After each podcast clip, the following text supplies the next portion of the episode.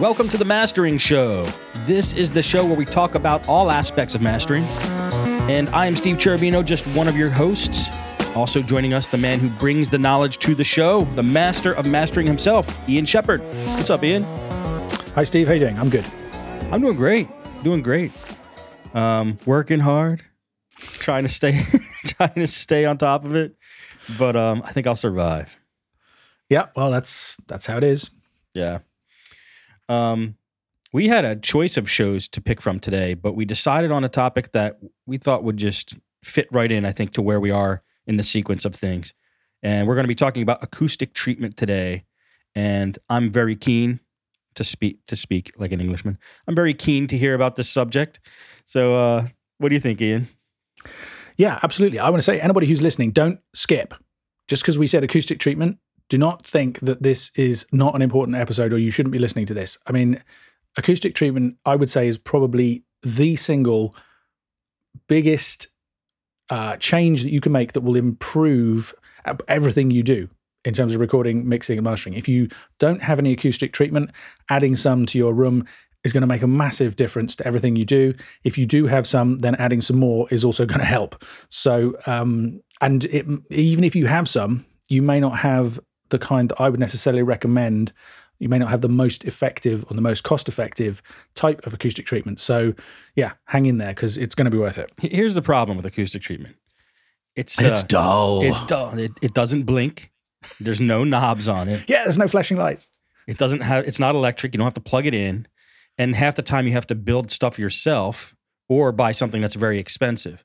So, I understand why people don't like it. It's not sexy, but it could like you could save a lot of money actually by, you know, realizing that the monitors you have will do a good job in a treated room rather than go buy something that maybe wasn't the problem in the first place.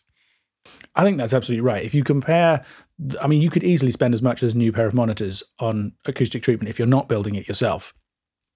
But the, the difference is you could spend that money on a new pair of monitors and not benefit from the upgrade if you don't have that treatment in place beforehand. Right.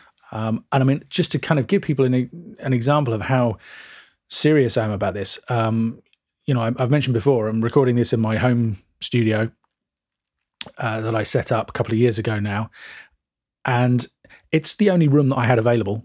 Right, uh, we don't have kind of this mansion with other rooms lying unused. I'm not some kind of landed gentry in, in England here. Hmm. um, so it was the garage, the garage. Um, and it is what it is. You know, it's too small to put extra kind of do that building a room within a room thing. Um, it it's kind of long and thin as opposed to a nice proportion, which is not such a big deal. But, you know, I didn't feel it would have made it too small to have actually put in an extra wall at the back to right. make it a better proportion. You know, I thought it was better to have the extra space than. And the point of all this is, first time I listened, first time I put the speakers in when I didn't have the, I mean, I had ordered the acoustic treatment. I'd talked to people about what I wanted. I knew it was coming but I couldn't wait. You know, the room as soon as the paint was drying, I was moving stuff in here. Right. Um, and when I first put the music on, I was horrified. You know, I mean, I was just like, "Oh crap!" You thought you made a mistake choosing that room. I thought I'd made a mistake. You know, I mean, because even though I did it on a budget, I was still spending thousands of pounds on the work done to convert it from being a garage into into being a room that you could use because it has to come up to the the building regulations and all the rest of it. Um, and I just thought, you know, I've just blown that money. This is, I'm going to have to make this like a, a gym or a TV room for the kids or something because I'm not going to be able to work in here. Right. Um, and thankfully, when the acoustic treatment arrived and I put it all in, actually, what I have is a, a genuinely usable room. Wow. But it wouldn't be genuinely usable without the acoustic treatment. So yeah, I mean it's it's good stuff considering it's just you know fiberglass insulation in a wooden frame. It's pretty amazing. Did you build it yourself or is it something you ordered? No, I ordered it from a company called GIK Acoustics. There's GIK and there's RealTraps are the two kind of firms that are really well known that do this. Um, and uh, just because um, DIY and me, these are not two words that you use in the same sentence. I mean, really? You know, yeah, I, I, I don't know if I would have thought that about you. Well, I guess it depends what kind of DIY. You know, I mean, I can build a patch bay, I can wire in, you know, I can put a studio together, but sort of cutting up pieces of wood and nailing them together so they don't look like just a pile of timber. Um, not not so much. Um, I can paint a wall, but that's about it. I mean, you know, maybe it's a case of I'm not prepared to. I'm just too lazy. Um, It does take a lot of work. you know, I mean, it's well, I don't know whether even acoustic treatment would take a lot of work. I mean, not not so, maybe- much acoustic treatment, just D- DIY. Oh, pretty much. DIY in general, yeah, absolutely. I just saw a thing recently where there's some internet firm. Oh, it was an advert on the Tube in London, um, where basically you you call them up and somebody comes around and does your DIY for you, That's awesome. which is genius marketing because that's like actually that's a labourer. You know, that's hiring. That's not DIY. That's That's, not getting DIY at somebody else to do it for you. But but selling it to you as somebody else to do your DIY while you do something more worthwhile instead is. that I mean, it would work for me if I had the money. That's hilarious. That's so funny. anyway, maybe we should describe to people what this stuff is. I mean, we talked about it briefly in the uh, an earlier show um, when we were talking about metering and monitoring and mindset, three M's of mastering.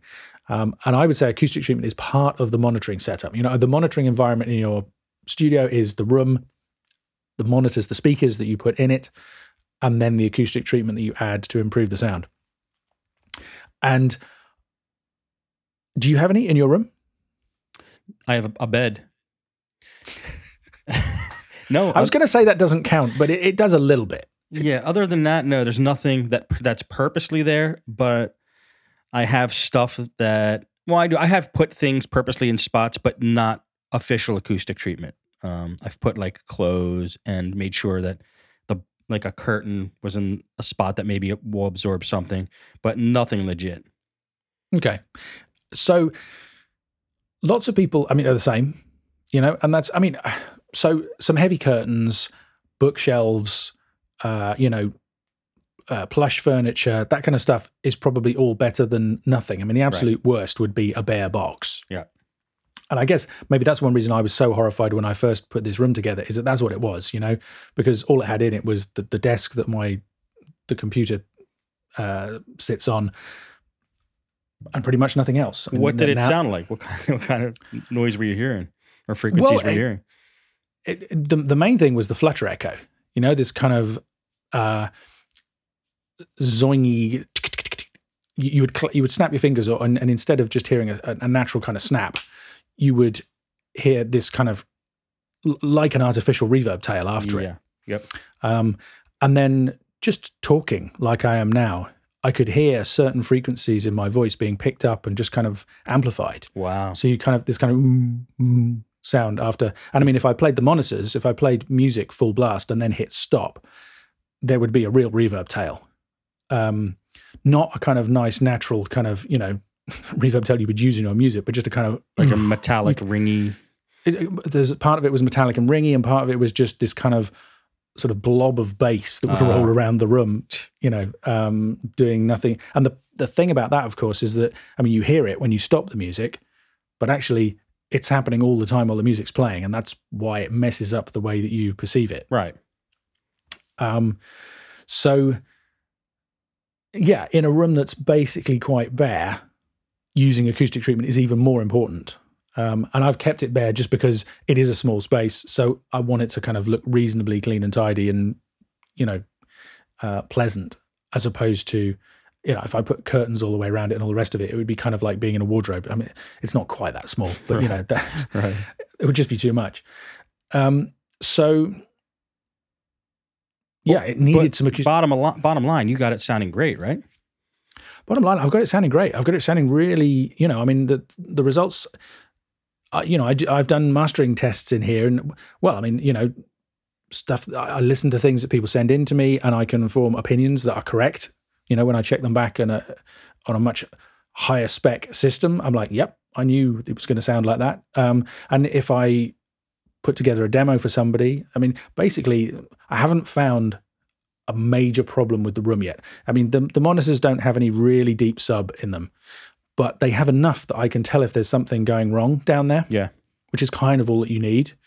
Um, and yeah, I mean, I'm just, you know, the more I work with it, the, the happier I am, and the more I think, you know, and I think I've I've got lucky in some ways because of the way the room works. I'm no acoustics expert, but for example, you know, it was a garage, so it used to have, uh, you know, a door at the front of it, just a thin metal door. So there's a big window there, and then underneath it, there's um, there's not even a brick wall. It's just um, a, a timber frame with uh, we we call it uh, shiplap. Do you have shiplap in the US? We might, but If- I'm not a I'm not into constructing things of that magnitude, so I wouldn't know. Well, actually, now I think about it, it's what a lot of US houses are made of. Right over here in the UK, m- lots of houses are built of brick, um, you know, concrete and kind of. Whereas in the US, you have many more timber houses, don't you? Where you have a timber frame and then you have Yeah. you know wooden slats on the outside, like planks, basically, and they all dovetail together, and you paint them. So that's what's on the outside of this. So in terms of insulation, that's not actually keeping a hell of a lot of sound in. You know, it cuts out the worst of it. Luckily, there's nothing out the front of the house but a cricket pitch, so it doesn't matter.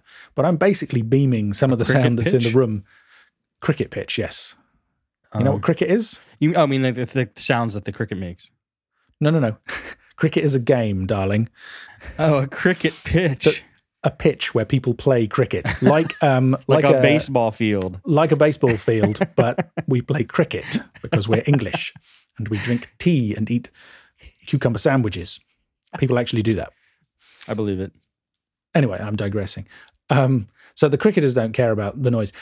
And it's actually a good thing that it doesn't, because here's one of the things if you actually build a, a room that has proper sound insulation, as opposed to, uh, as opposed to acoustic treatment, right, where it stops the sound getting out, Right. say because you want to record a rock band, that's good because it doesn't annoy the neighbors. It's bad because it holds all of that sound in, and if the sound is in the room, you have to deal with it. So Right. bass can escape through into in, the. in this yeah in this room bass can escape basically out of pretty much that front wall almost might as well not be there um, and there's also a window at the back um, but all so- the cricket all the cricketeers have to listen to it. cricketers yes um, but they're, they're you know they're a few hundred yards away Right. um, so so it's it's not a big deal for them um, but I think probably that's a good thing for me in terms of the room because there's less that has to be dealt with I see. you know using acoustic treatment whereas if everything was held in this box Right. then it would all have to be managed in some way And for Um, soundproof, you know, a lot of people do get the two terms confu- confused, like soundproofing a room or, you know, putting up acoustic treatment. Um, for soundproofing, correct me if I'm wrong, you really want to get dense. Like the more density you have in an object, the more soundproof it can be. Is that is that the key to basically soundproofing something? Density. that's part of it Okay. The other part of it whether so so there's there's density there's changes of density.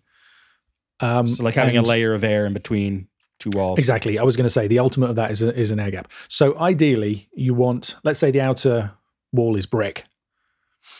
Uh onto that you want to put some fiberglass insulation which is the same stuff we're t- going to talk about using in the acoustic treatment.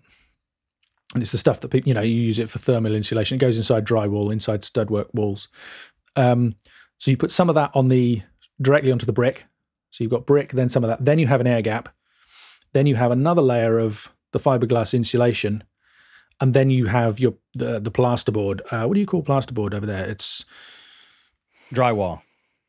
yeah drywall. The, the you know the just the the panels that you put up. Mhm.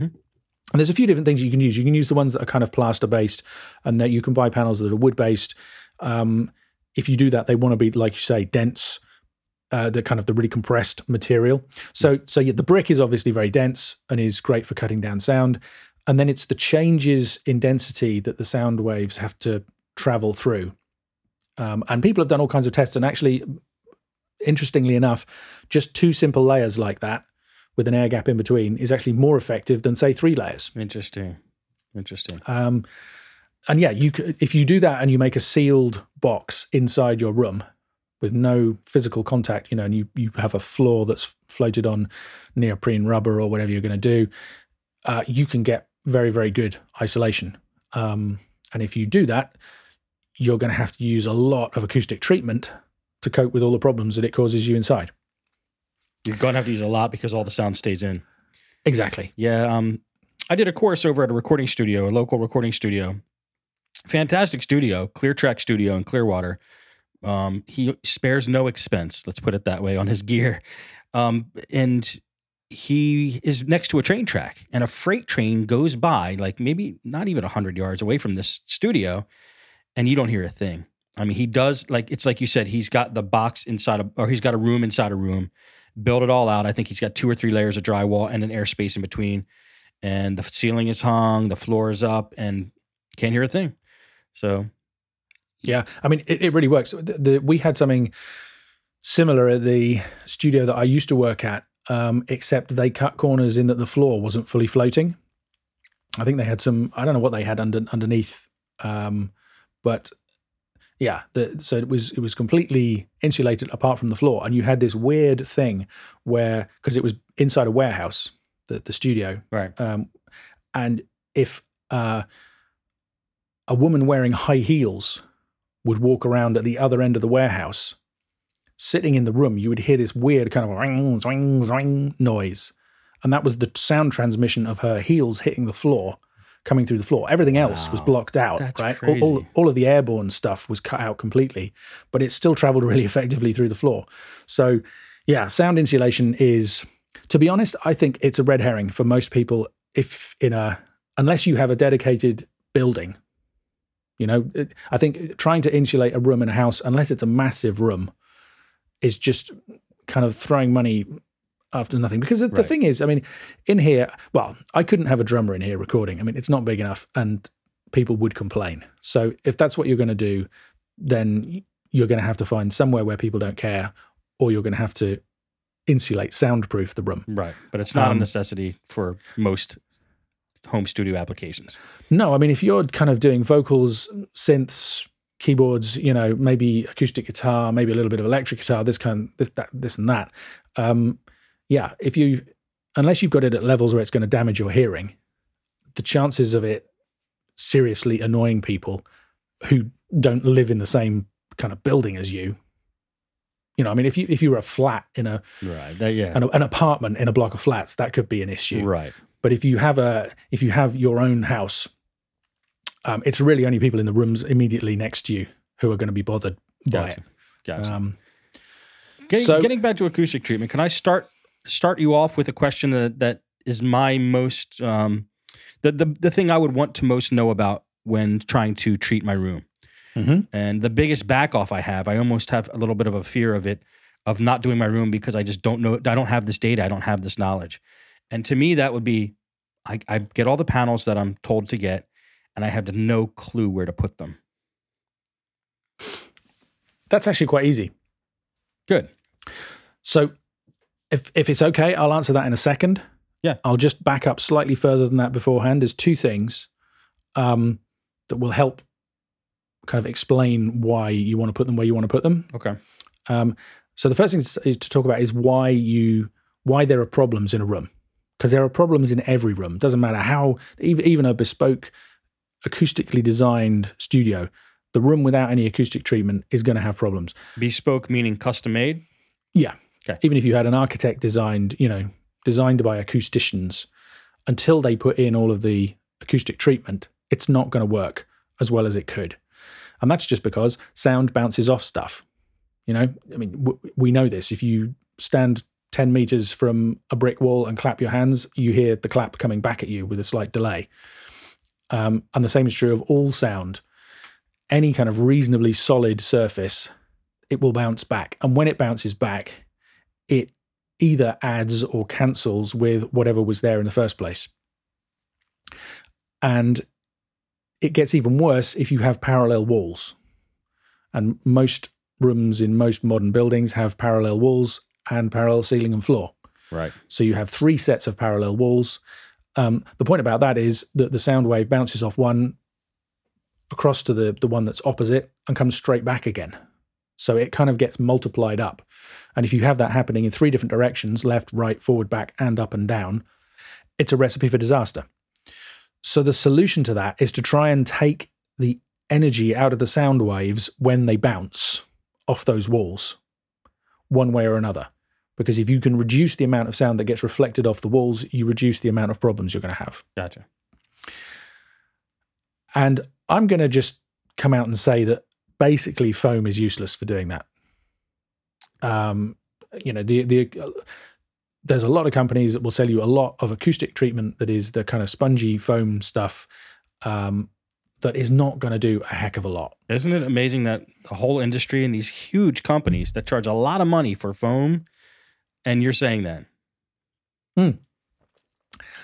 Yeah, I mean it's it's not like it's going to do nothing, and I think that's the reason that they can be successful. You know, the nice thing about foam is it's very lightweight. Um, you can cut it up, you know, to make to, to the shapes that you need. You can stick it straight to the wall because it weighs next to nothing. It's very easy to put up, and it does something. But what doesn't it do? Absorb the lows?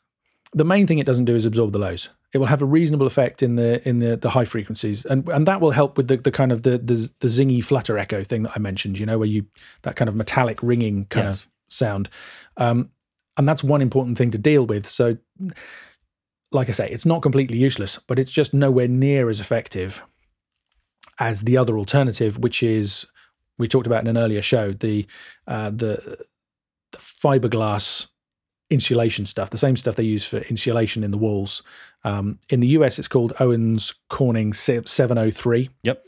I think there are other 70 numbers as well 705, 706. They all do slightly different things. And there are different varieties. Some of it is kind of quite floppy, like like fiberglass, uh, not you know the kind of the, the mineral wool kind of stuff.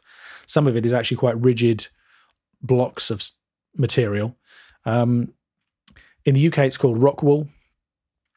Uh, it all does the same stuff. Basically, the because it's dense, the air that's vibrating inside it generates heat through friction, and that takes energy out of the sound waves. Hmm.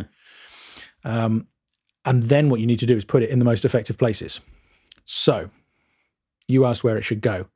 First place it wants to go is in the first reflection points. Well, how, how big should these panels be? That depends. The, the bigger the room, the bigger the panels are going to need to be. Typically, they're about two feet by four feet.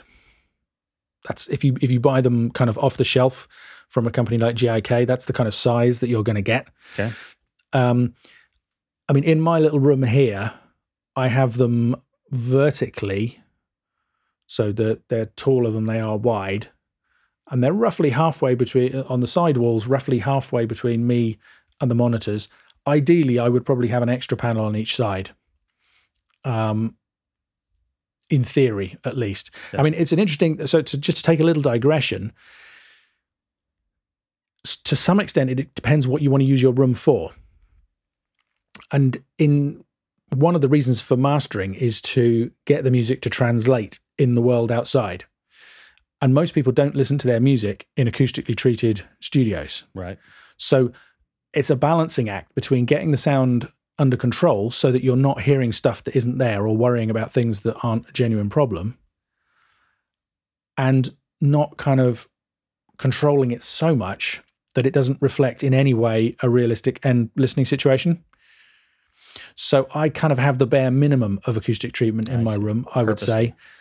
Yeah, I, I almost don't want to go too much further um, because it kind of disconnects you too much from from the end goal. And and there are some people who have mastering rooms that are set up literally like uh, somebody's living room, you know, kind of generic large room, um, and they have also have minimal acoustic treatment. Right. So, I mean, it's a slightly odd thing because you can't have. I don't think you can have none, but yeah, you probably don't need huge amounts Gotcha. dep- depending on the the room. Um, so I mentioned where mine are. So on the side walls, roughly halfway between me and the speakers, but there's uh, a really easy way to figure out where they should be, uh, which is called the mirror trick. Okay. The so the trick is you sit at your monitoring position with your speakers in the position where you want them to be, and then you get somebody friendly to hold a mirror up on the side walls and move it around until you can see in it the reflection of one of the monitors. And that is where the middle of the acoustic panel should go. That's such a easy but effective idea. Yeah, I mean, and it, it, basically it's because sound bounces off in exactly the same way that light does, right? Yep. So wherever a light wave goes, a sound wave is going to go, and that's what's called the first reflection point. That's the uh, I, I guess in an ideal world, if you wanted to cut the room out of the equation altogether, I mean, you would use headphones, right? They're right on your ears. The sound comes directly from the loudspeaker or the speaker into your ear. Yep. If you are not going to do that and you have speakers in a room, uh, I don't know whether in an ideal situation, but theoretically, if you wanted to hear only what the speakers are doing and not have the room color the sound in any way at all, you would only want to hear the direct sound from the speaker. The sound radiates out from the speaker in all directions at once to a greater or lesser extent. And the place that it bounces off first and reaches your ear first is where the mirror trick tells you to put the panel, and that's called the first reflection point because it's the first reflection to reach your ear after the sound from the speakers. And as a rule of thumb, the sooner the reflections reach your ear after the direct sound from the speakers, the more of a problem they're going to be. Interesting. So, reflections off the back wall are going to take a lot longer to reach your ears because instead of just bouncing off the sidewall and straight to your ear, they go right to the back of the room and then come back again. They're probably going to be less of an issue than the ones in the first reflection points. Are these also called early reflect, reflection points?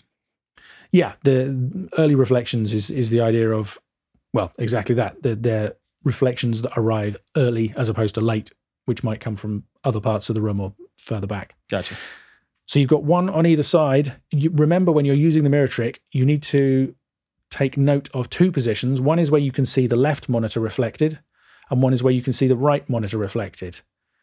Because the sound bounces off from the speaker to the wall that's nearest it, and it also bounces off the wall on the other side of the room from where the speaker is. I see. Does that make sense? Yep. And what I found my panels are in the position where basically one edge of them reflects one monitor and the other edge reflects the other monitor. So you can kind of get both of them in one shot. I've just managed to catch, yeah, both of them with one panel. And that's why I say, in theory, it would be better if I had a slightly larger panel on each side. But I, am not. I've actually tr- I tried rotating them so they were horizontal. Yeah.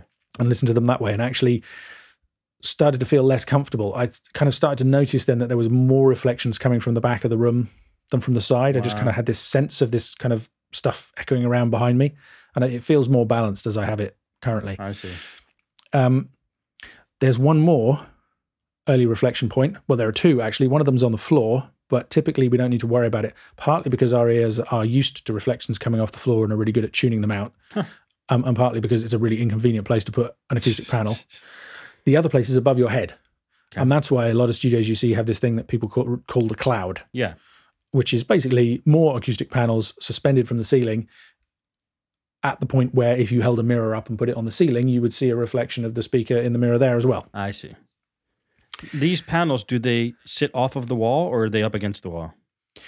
That depends. Um, you can, so the thickness of the panel, the thicker the panel is, the lower the frequencies it will influence. And you can actually get some free um, lowering of the frequency that it will help with by setting the panels off the wall. So in here, because the room is quite narrow, the panels I've got to the left and right are actually mounted directly on the wall, although they include an air gap inside the panel itself. The ones on the ceiling are hanging about mm, six, eight inches from the ceiling. Um, and another thing to say is if you vary those distances because you that means you'll affect a broader range of frequencies. Yeah, so the the ones that are hanging from the ceiling will probably affect a slightly lower frequency range than the ones that are mounted directly on the walls. And if if all of the panels were say directly on the wall, they would all deal with exactly the same frequencies. So you're kind of focusing the effect of them in one frequency range by having so the ones at the back I have more at the back of the room and those are even further off the wall than the ones that are on the ceiling. Just so to kind of do a catch all of everything. Just to kind of help with a with a broad range of frequencies gotcha. and to not kind of focus all of the influence of the panels in the same frequency range. Got it. Um, so yeah, if you were going to get some stuff, that's what I would recommend. Do the sidewalls first, then do the ceiling if you can. With one then, panel, one panel on the ceiling or two? I have two. I mean, it depends. You know, again, you, if you just imagine you want to cover enough area to prevent reflections from both speakers, chances are a single panel in the middle probably won't be big enough. So I yeah, I have two kind of making a square Okay, shape So we're up to four panels to be bought or made. or made. Um, And the back, is that a necessity? I wouldn't say that's a necessity. This is interesting because um, actually, GIK spotted that I was going to be d- posting some videos about making this room. Yeah. And they reached out to me um, and offered to, I mean, they offered me free advice, which they offer to anybody anyway. They're really good about that. Um, but they also um, very If kindly they were offered- smart, they would give you the panels. they gave me some of the panels. they gave me the panels for the rear because I went to them with an, an original budget, um, which covered the well. So there's something else we haven't talked about. I would say more important than the rear panels is an extra pair of panels to go in the corners uh, behind the speakers, behind the monitors. the So you can mount- Um, you can mount them diagonally, so they make a triangle with the corner of the room. Okay. The advantage of that is, I mean, firstly, corners are where a huge amount of the reflections kind of focus because you have three surfaces all reflecting in a close area. So uh, you tend to get bass buildup in the corners of the rooms, um, which means that if you put an acoustic panel there that's absorbing some of that bass, you can take a lot of that bass energy out. And actually, I should quickly pause and say that I'm talking about taking bass out. Don't think that that's going to make you hear less bass in the room. The most common effect of all of this, most rooms will have a null, which means a place where the sound cancels out, pretty much where the monitoring position is, in close to the middle of the room. Okay. And in the kind of rooms that most of us have available at home, that tends to be in the kind of 70, 100 hertz kind of region, which is obviously one of the most critical regions for getting the bass right. So if you have, if your room lacks bass at the monitoring position in those areas, you're going to be tempted to keep piling bass in and you're going to end up with boomy, uh, thick mixes. If you put panels in on the walls and in the corners, you're taking some of that bass energy out before it can get reflected back into the room and cause that problem. I see. So you actually end up hearing more bass in the room, Good. and it's much more uh, balanced and natural. So, so yeah, by putting the panels, I mean, again, in theory, the suggestion would be that you have uh, that would be eight panels, so you could cover the corners floor to ceiling. Um, does that make sense? What I'm saying? That so, so diagonally across, yeah, to kind of cut the corners of the room off. Yeah, but my Making- next question was: Do you do go floor to ceiling, or do you put it at monitor level? Well, here I've done it on the floor level because I have a window that goes wider. So, well, partly that and partly because I couldn't afford any more. uh, in in theory, I mean, if you go to, to GIK and ask them what the ideal is, they would say floor to ceiling, front and back, because that's going to take a huge amount of energy out of the reflections in the room and just generally improve stuff. I thought Um, bass traps were meant for the corners like that. Okay, well, th- so this is where you start getting into terminology issues because lots of people call these things that we're talking about, these panels of of the fiberglass wool, um, bass traps. Ah, They're not. They're broadband absorbers. Um, a bass trap is often something designed to specifically deal with a particular frequency. So you, you might well have somebody come in and measure the room and go, "Oh, you have a problem at say 63 hertz. I'm going to build something that's going to help you fix that." And quite often, a bass trap in that sense will be tuned to a particular frequency. wow. Um, now, I'm not an expert on this stuff, so I can't tell you whether that would be better or worse overall. But I do know that putting broadband absorption in the corners is a great start. Okay. I, I think probably almost always if you had a you know if you had an acoustician come into your room and measure stuff and say what's going to be even better than what you have, you would expect to get better results. Um, but my experience is that putting these broadband absorbers, which some people call bass traps, which may be where the confusion comes from, I, in the I corners of the room. I thought bass traps were more like a triangle, um, th- very thick, like thicker than your acoustic panel that goes in the corner, sits in there at an angle, or the triangle basically lets it sit flush against the walls. Okay, so here's the interesting thing. That that's actually what I have. Okay. You, you don't necessarily need that. because basically the, the you know the rule of thumb is the more uh, depth of acoustic of, of the of the rock the fi- rock wool the Owens Corning 703 stuff you have, the more energy you're going to take out, right? Because the more thickness of of air trapped inside the mineral wool, the sound waves have to get through. So the more heat that gets generated, the more energy gets taken out, the more effective they are. Right. So yeah, in theory, having a solid triangle, which is still a broadband absorber, but people often call them bass traps, in the corners is more effective. And that is what I have. But testing shows that actually putting a panel across the corner with an air gap behind is almost as effective. Oh, cool. Um, so you can potentially save a little bit of money by doing it that way. They're kind of more of a pain to mount, Yeah. you know, because you've got to. I mean, the, the nice thing about these kind of panels is they can just hang on picture hooks on the wall. And you have a bracket that suspends them from the ceiling. The triangle ones you can just put in the corner and then you can stack them on top of each other. So they're really convenient. That's another and, reason. and they not- make they don't make your room smaller basically by as much as a panel. Well, I mean, it depends. Uh, I guess no, maybe not, because the the kind of the size of them that faces you is the same size as the panels, and since it sits flush into the corner, yeah, you you gain a few inches. They're not quite as oppressive, but if you wanted to build them yourself and, and save some money, you could just put flat panels across. Gotcha. That's a great idea. Didn't know that. And the one of the reasons, another reason that that's effective is that you think about it, the the gap behind something that goes across the corner is actually changing. Yeah, you've got the deepest gap between the panel and the actual corner, and then as the walls come out and meet the edges of the panel, you've got a variable gap in between. So again, you're gonna that that kind of treatment is going to absorb a broader range of frequencies. And would you recommend putting them at monitor level? I think so because I think you know that seems to me this is this is my opinion not um I could be wrong about this but it seems to me that like for example my speakers are kind of just below ear height over in the corners of the room um the sound is going to radiate out the back of the box Right. that's part of the problem and especially the lower frequencies so having the the absorbing panels just behind them is going to I think going to catch presumably the most of that sound the soonest Got it. which which is basically your goal. Um, you know, take as much energy out of the sound as quickly as you can. Makes sense. So you're you've got four panels for the early reflection points, left, right, and above. Yep. You've got something in the corners behind the monitors. Yep. And then the nice thing is that GIK, I wasn't originally going to be able to afford to have panels at the rear of the room, but they offered, they felt that they would be beneficial to me. Um, so they supplied those to me. Um, and I was able to do a test. You know, I started out without them there and then I put them in. And and they helped. Huh.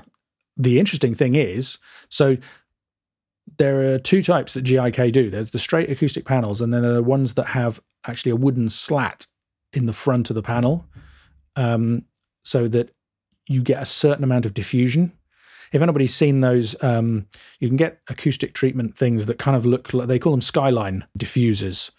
They they because they look a bit like the the skyline of a city. They kind of look like lots of um, skyscrapers, different kind of blocks of varying heights coming out of them. Yeah.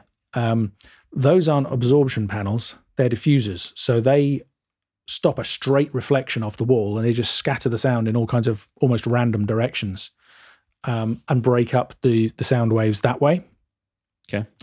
These panels that GIK do that have some kind of diffusion built in, they're not as effective as a skyline diffuser, but they diffuse the sound to a certain extent. Um, and so the interesting thing was, for me, the, the biggest difference I noticed by putting the panels at the back was actually that the stereo image improved, oh, which kind of sounds weird. I mean, it, it's it's much more subtle. I would say it's probably. I mean, putting the the stuff in at the front of the room, like I say, converted it from an unusable space into a usable space. right. putting those two panels at the back probably gave me another 10% of improvement. Um, because, as you may have noticed, I'm a perfectionist. Um, I felt that was worthwhile. And actually, you know, if I was doing it again, I would budget to have those rear panels. Um, but if people are on a limited budget, I would say start without and see how you get on. Um, especially if maybe there's other stuff that you can put at the back of the room that could act as f- some diffusion for you Right. Right. you know, like I don't know, bookshelves, other pieces of furniture, you know, this, that, and the other. Yeah. So yeah, definitely, definitely beneficial. Um, and also, I mean, they kind of reduced that. Like I said, when I at one point when I was testing, I kind of had this a bit of a feeling of because basically I've kind of got one end of the room with quite a lot of absorption in it, and then the back end of the room has very little, especially without those panels. Yeah. So I was kind of feeling like everything I was hearing from the front was very controlled, and then I was hearing a bit of kind of.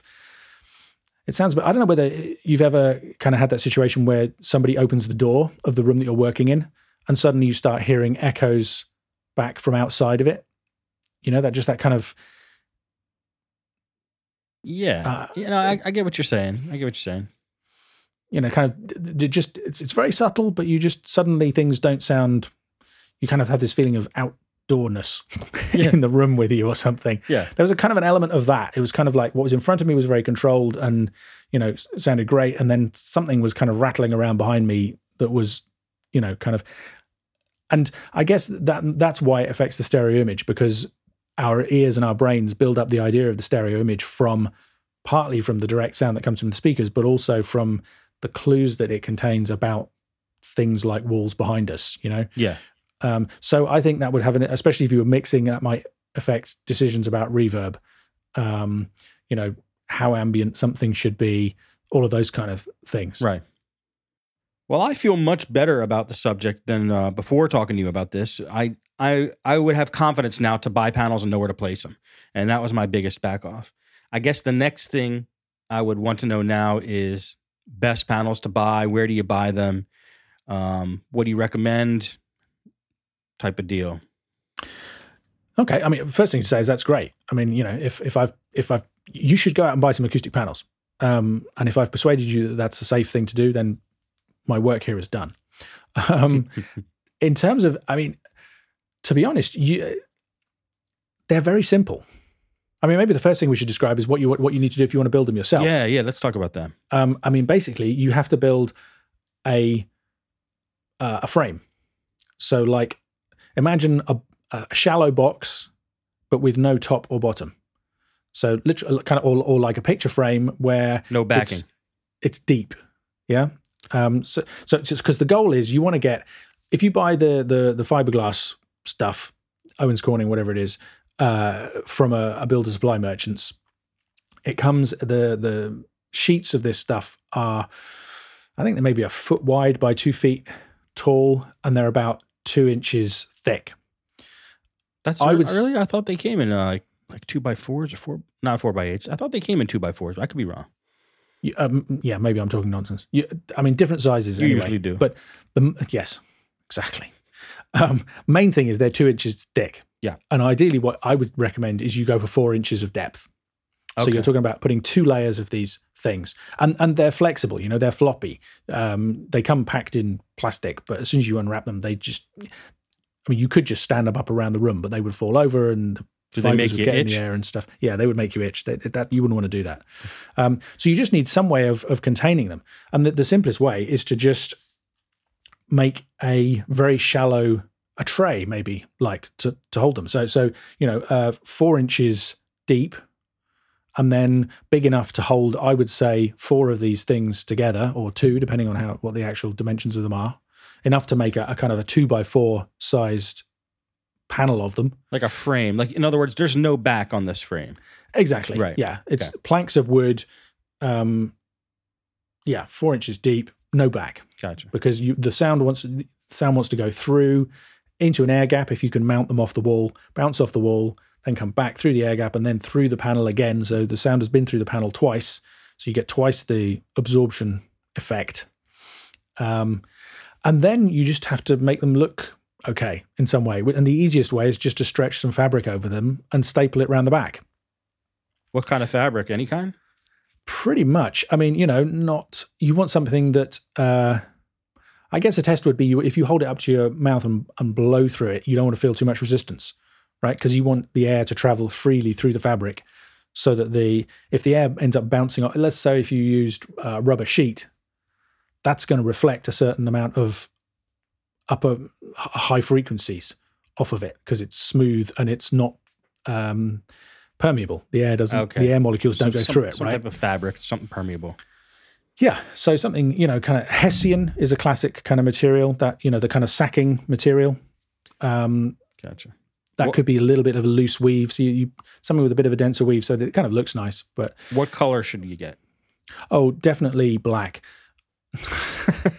black absorbs far more. No, you can have. This is the thing. You can have. Any, I mean, so so one of the nice things about what the ones you want to buy is that there are companies that will do you uh, prints on the on, Oh, on the fabric. You Like know, so you- could have you could have like a a, a, a, Gibson, you know, or a Hendrix, or you know, like a um, poster. wood, woodland scenery, yeah, or naked ladies, whatever you you fancied um, on the acoustic panel. So the acoustic panel then looks like a piece of art. Um, that's kind of a nice way to go, and that's a Yeah. really expensive way to go. Right. Um, I'll just I paint chose- mine. I'll just paint mine myself. I wouldn't paint them Oh, because the paint is then going to reflect some high frequencies, but you could dye them. Okay. Um, well, I mean, it's interesting because some people recommend actually that you use you do have a thin layer of some stuff to keep some of the. um, One of the risks is if you have too much acoustic treatment in a room, you can actually deaden it down too much, Right. especially in the high frequencies. So then you ended up adding too much high frequency information into the music. So some people will recommend you have uh, panels with a thin layer of plastic over it um, or foil on the back just to reflect a certain amount of the high frequencies back in. I haven't bothered to do that. I kind of prefer to be minimalist with the number of panels I have in general. I see. Um, there's all kinds of variables when you get into this stuff. But the, the bottom line is if you buy some of this insulation stuff, put it in a wooden frame or some kind of frame and hang it on the wall in the first reflection points, you're going to get the benefit. In terms of companies that make it, I'm very impressed with what I got from GIK. Um, they're they're very nice. They weren't stupendously expensive. Uh, RealTraps have a great name for them, and there's there's a bunch more companies uh, coming out these days that are offering this kind of stuff.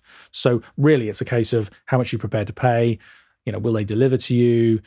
Are they going to? I think the nice thing about GIK is you call them up and they will give you. You know, you could send them a plan of your room, and they will advise you on where you should put them Ah, for the most to get the most bang for your buck. Great. That's great.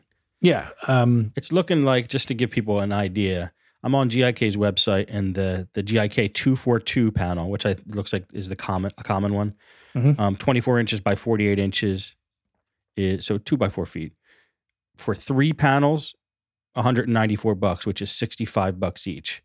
You can get a 24 by 24 square four panels for 158 bucks, or a 12 by 48 panel for four of them for 210. Um, let me ask you if you know how much would Owens Corning 703 cost if, to buy it straight up? Okay, so that makes an interesting comparison because, in fact, you can buy just the, the, the raw materials on GIK's site as well. And to give you an idea, you can get six two by four sheets of this stuff that's two inches thick for $65. So you would need two of those to make a single panel, and then you'd have to pay for the wood and actually build the thing yourself. But that kind of gives you a, a comparison. Okay. So I think, I mean, I think you'd agree that you know the the actual made up panels, they're pretty good value considering you save yourself the time and the work. You know that they're going to look nice. Um, they have that air gap built in, even if you mount them directly on the wall.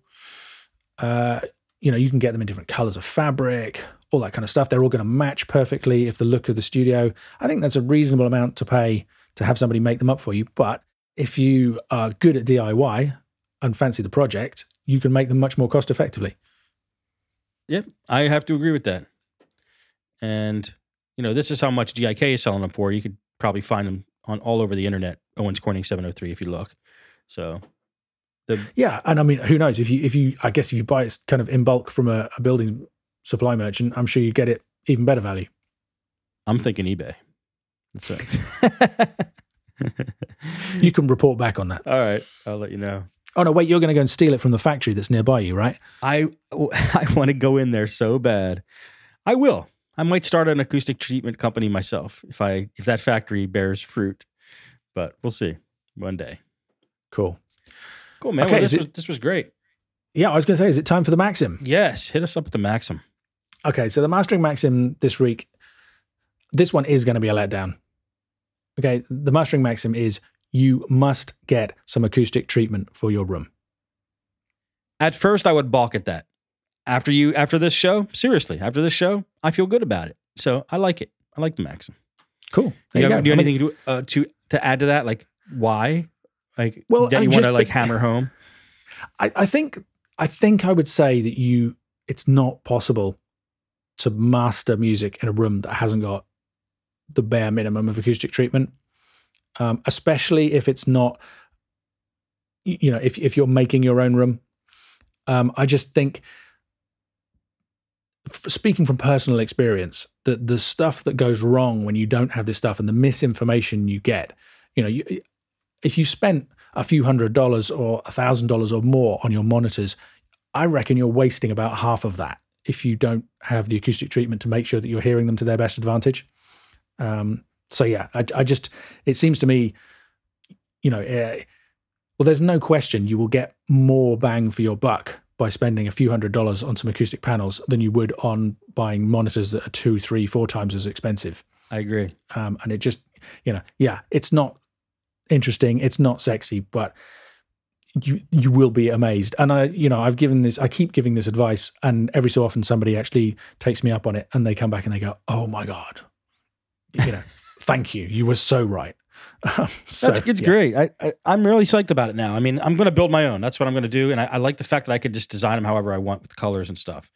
Mm. Um, I'm going to have fun with it. So, thank you, Ian. I appreciate cool. it. Great. Well, my pleasure. And and report back to us. Let us know how you get on. I will. I will. I'm actually planning on moving soon, so this may be a great project for where I move to next. That sounds good. I mean, one of the good things about panels like these is if you, you know, if you take a little bit of care how you build them, they can be completely portable. You know, the, none of this stuff has to be built into. I mean, again, if you want to insulate a room, you're talking about building a, this big timber structure inside the walls and all the rest of it. Acoustic panels, they're lightweight. You can just, you know, they hang from picture hooks on the walls you can just load them up into a van and move them on to the, to the next place yeah. and know that you have a way of making sure that that room is going to sound good as well. I'm psyched. I really am. This has been great. Excellent. Well, if you guys like it too, head on over to iTunes and leave us some reviews. I mean, you guys have some of you guys have been doing that. I, we're getting great feedback on the show, so we're really happy you're liking it.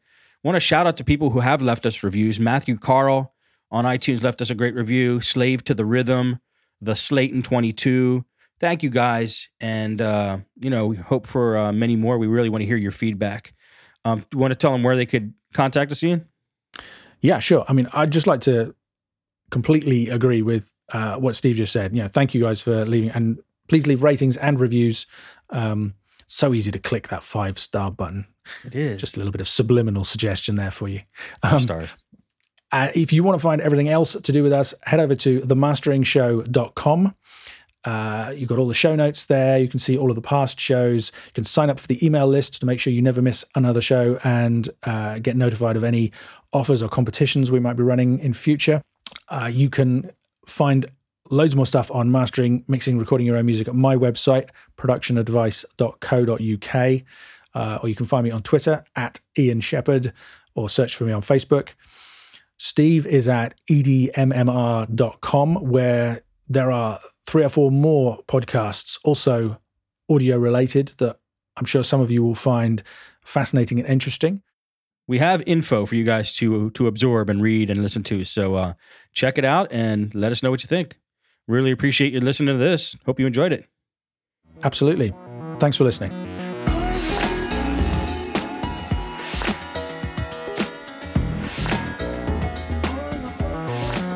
Okay. Ask me another question.